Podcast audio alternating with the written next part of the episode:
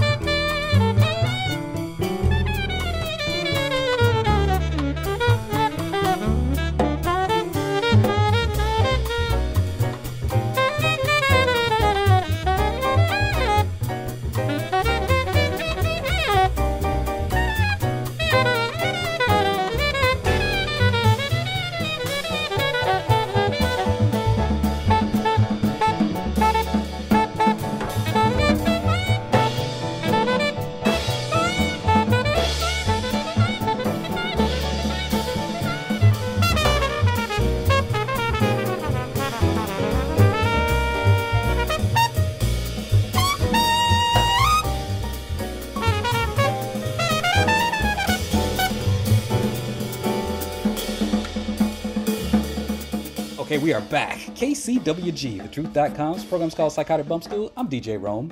And ladies and gentlemen, a couple years ago, we had the honor of having this next guest on. She was just at the beginning stages of her wonderful tribute documentary to the late great jazz trumpeter, Mr. Roy Hargrove and she has done a lot of work since that time and i wanted to catch up with her to see how things are going. So ladies and gentlemen please welcome back to psychotic bump school our good sister miss eliane Henri.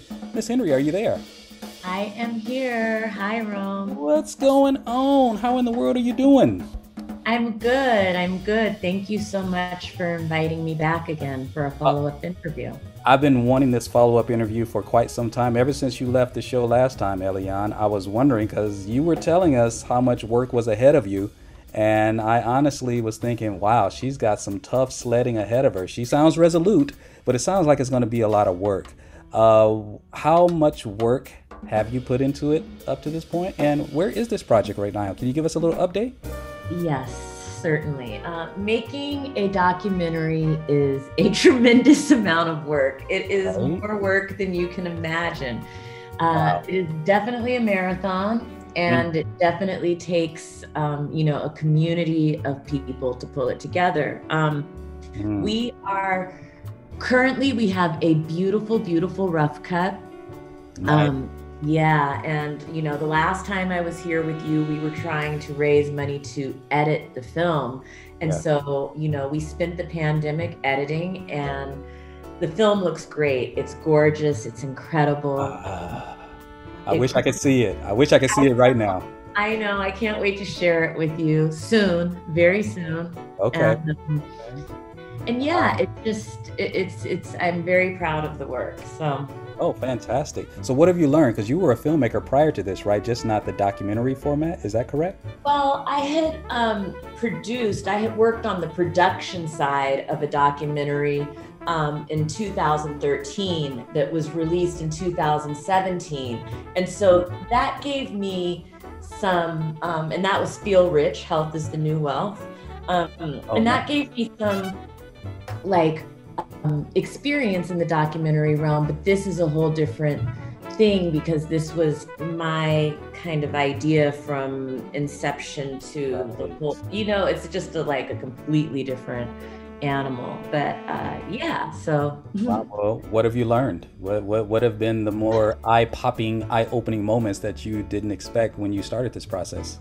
Well, I mean, for one thing, when we started, Roy was alive. So, I mean, that was a huge um, turning point. And I mean, I guess that that's the thing about documentary filmmaking that's such a fascinating experience is that the story evolves and and grows and twists and turns as you're going and so it's not you don't always end up with the film that you thought you were setting out to make in the oh, beginning oh, yeah. you know wow so yeah, that's yeah. huge. That's huge. I, I I think I forgot about that part. You started this while he was here.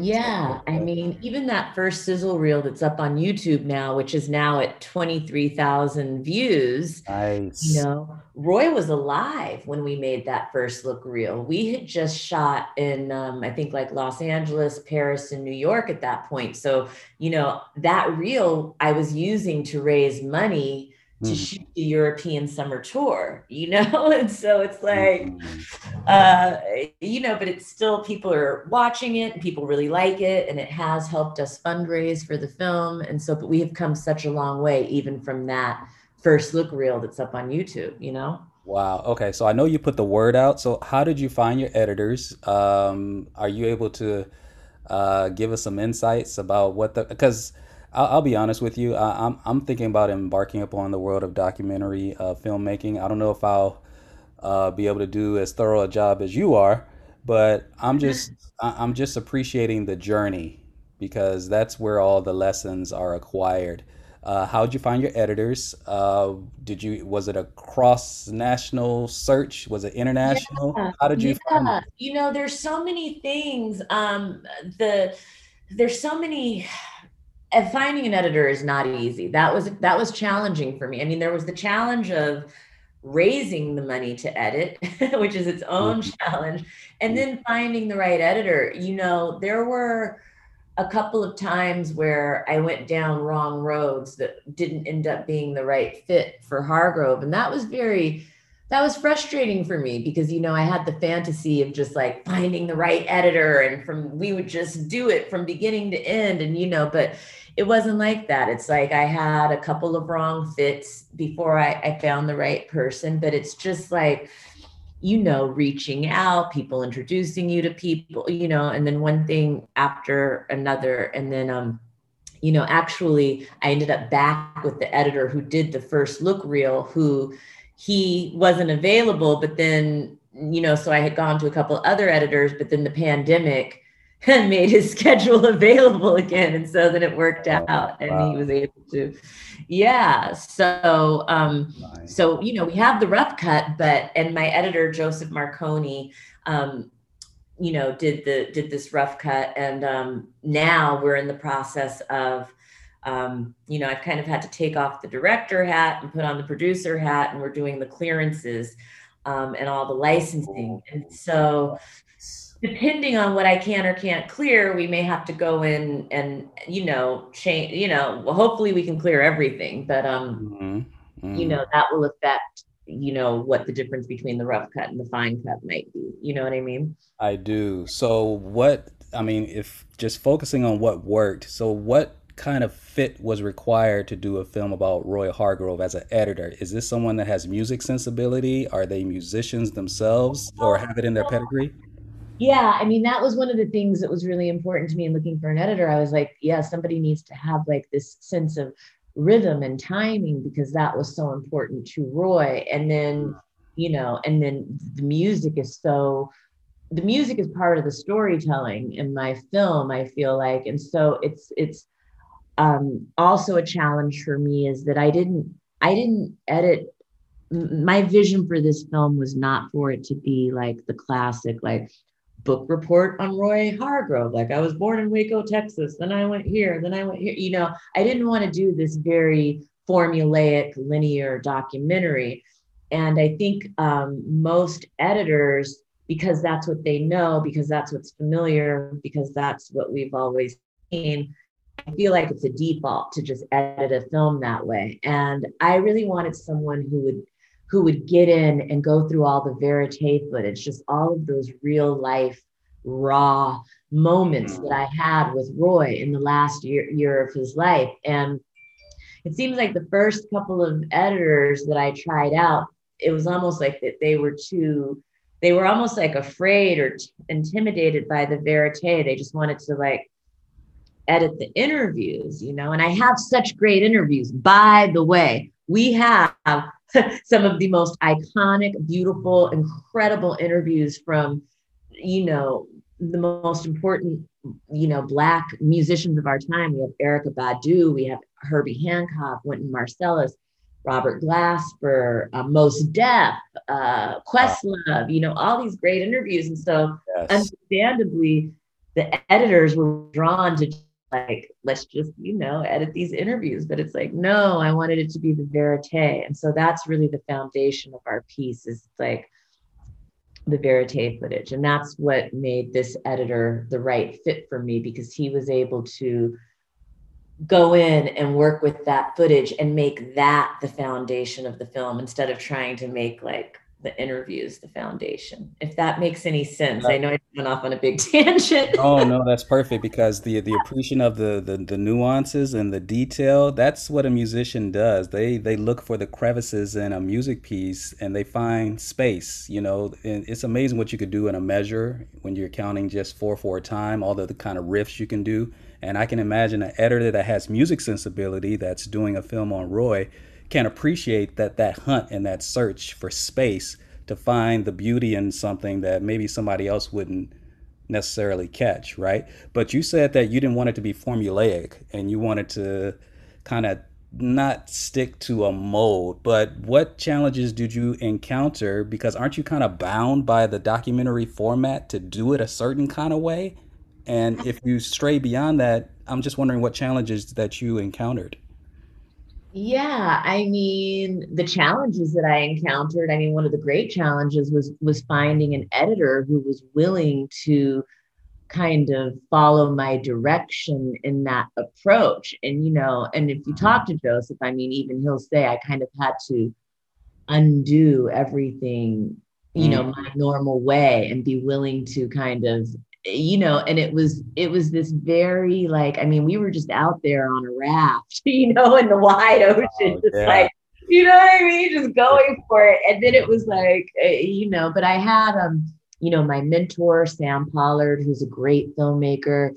Mm. Um, and he's also a professor at NYU. He's edited several of Spike Lee's films, but he also. Yeah, I was going to say, where we heard that name before? Okay, Spike Lee. Okay. Yeah, and and Sam currently has a documentary out on Martin Luther King that's mm-hmm. um and and one on um, black artists that's on HBO right now. But anyway, he's a he's a great filmmaker and he was um you know i got the film finally to a certain point around christmas time i had like this four hour rough cut and i was just like mm. ah, is this any like what a, you know and i sent it to him and he was just like you know uh, it was such a vote of confidence at a critical turning point because it was like that was the point where I feel like Joseph and I finally felt like we saw land. He was like, "You've got." He was like, "This is your oh, director's." Wow. He was like, "This is epic. This is beautiful." And I was like, "Oh my god, that means so much coming oh, from wow. him." Yes. So yeah. That must um, be so validating. Yeah, go ahead. Oh yeah, it was so validating. I like and frame the land. wow.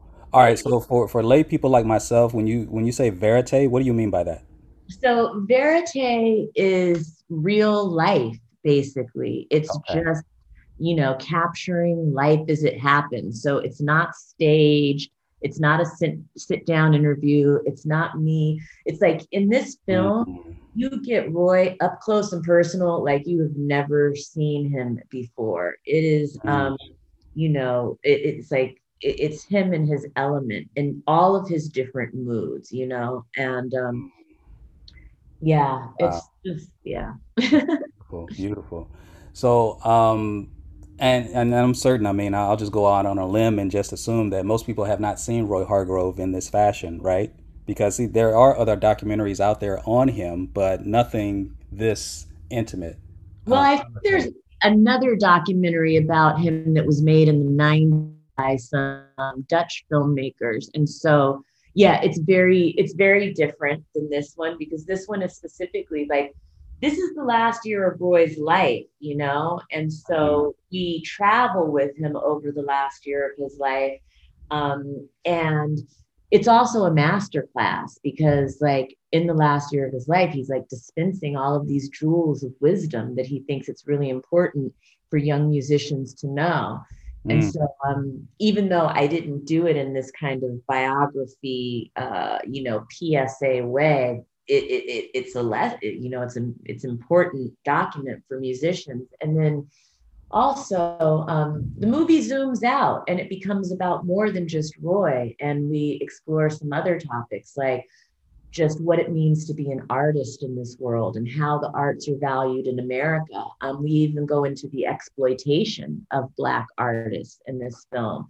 Mm. And um, you know some other topics, you know, um, addiction and um, and health, and so we explore all of these more kind of broad themes through the lens of the last year of Roy's life. And again, we have like these iconic musicians talking about these topics even in ways that you haven't necessarily seen these other musicians talk about. People are very vulnerable in this film, and it's so it's really wow. beautiful and very heartfelt. And it's a love letter to black music, you know, mm-hmm. not just jazz, but black music overall. You right, know?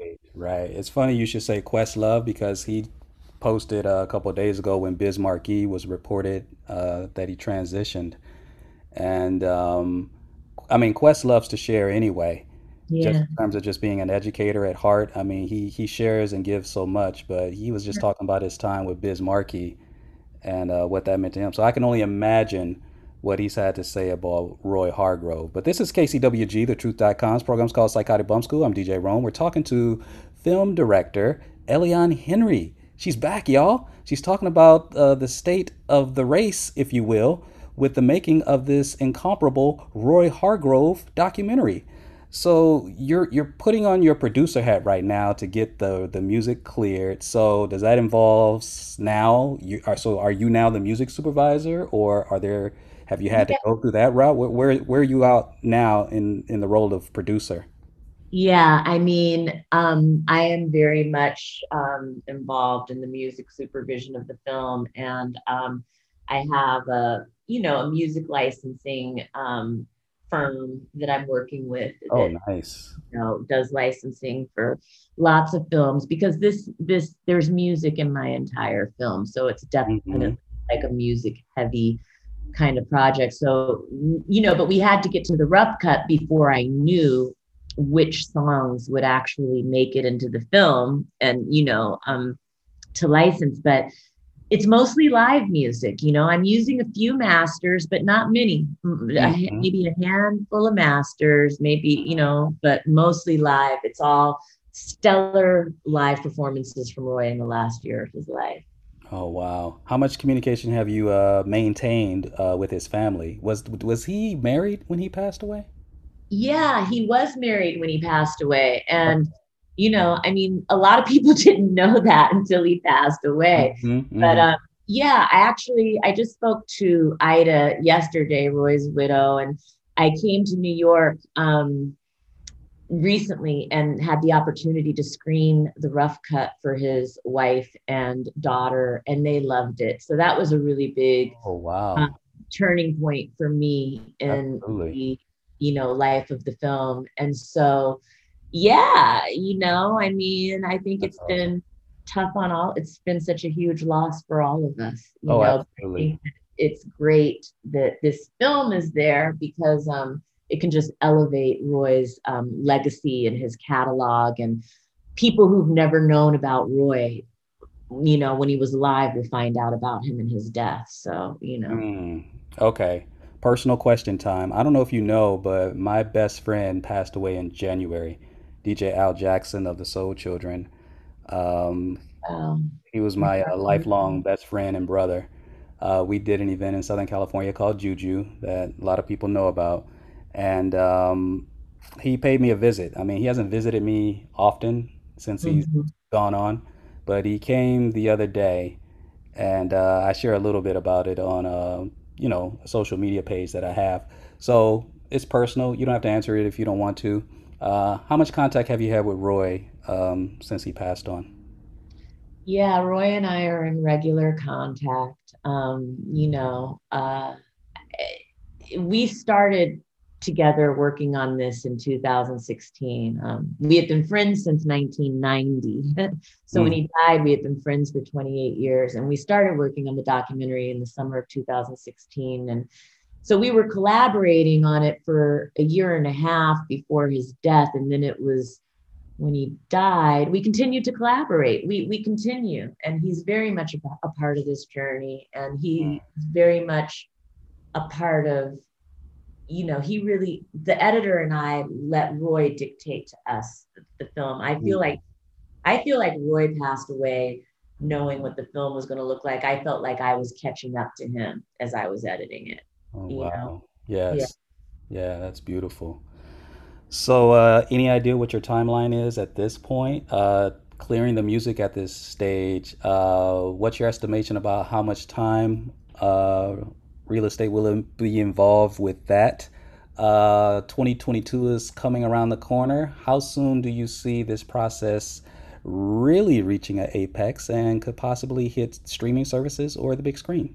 Yeah, I mean, if clearances go smoothly and everybody's just on board and I don't have to, you know, switch out any songs in the edit, um, you know, I mean, I feel like we could be done in, you know, two or three months and ready to premiere in Sundance 2022. But, you know, I Mm, don't know like what if we'll run into any roadblocks, if I might have to switch songs out to get to the finish line. And you mhm, know, any stuff like that could, I guess, potentially prolong it. But the good news is I have plenty to choose from with music. So if I do have to, it, it will prolong the time and it will require me to go back in creatively reworking things. But no matter what, you know, we've got a gorgeous film. and so if for some reason I don't make January 2022 for Sundance, then maybe we can premiere in the spring in Cannes or in the fall in Venice. But I definitely. I'm aiming for January 2022. Um, okay. But you know, anytime in 2022 feels great to me. Absolutely. Oh, I cannot wait.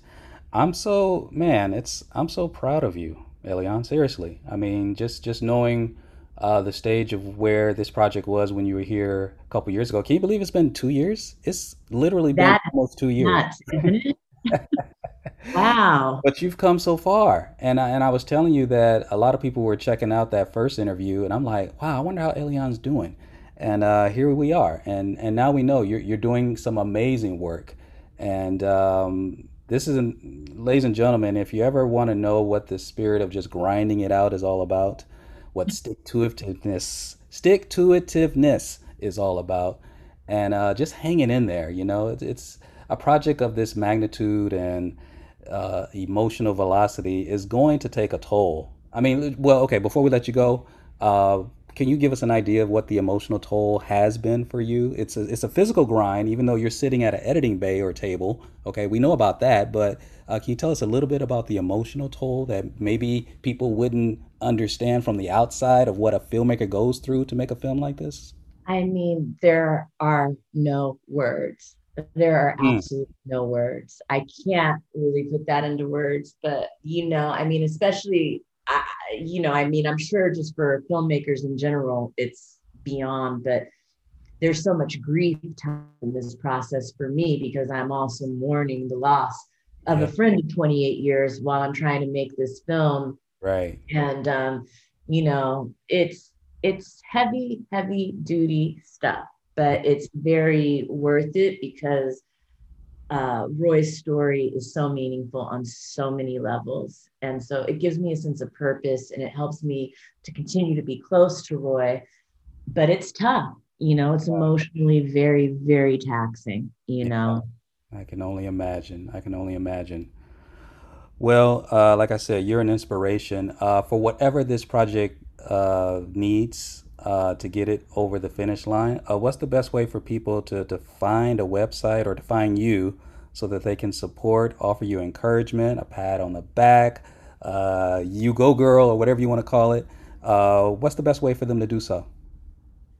Um, well, there is Film Independent is our fiscal sponsor. And um, so basically, it's set up that if people would like to make donations to help the film to get to the finish line, if you make a donation to the Hargrove Project through Film Independent, you can get 100% tax write off because it's a nonprofit um, umbrella that uh, supports independent filmmakers.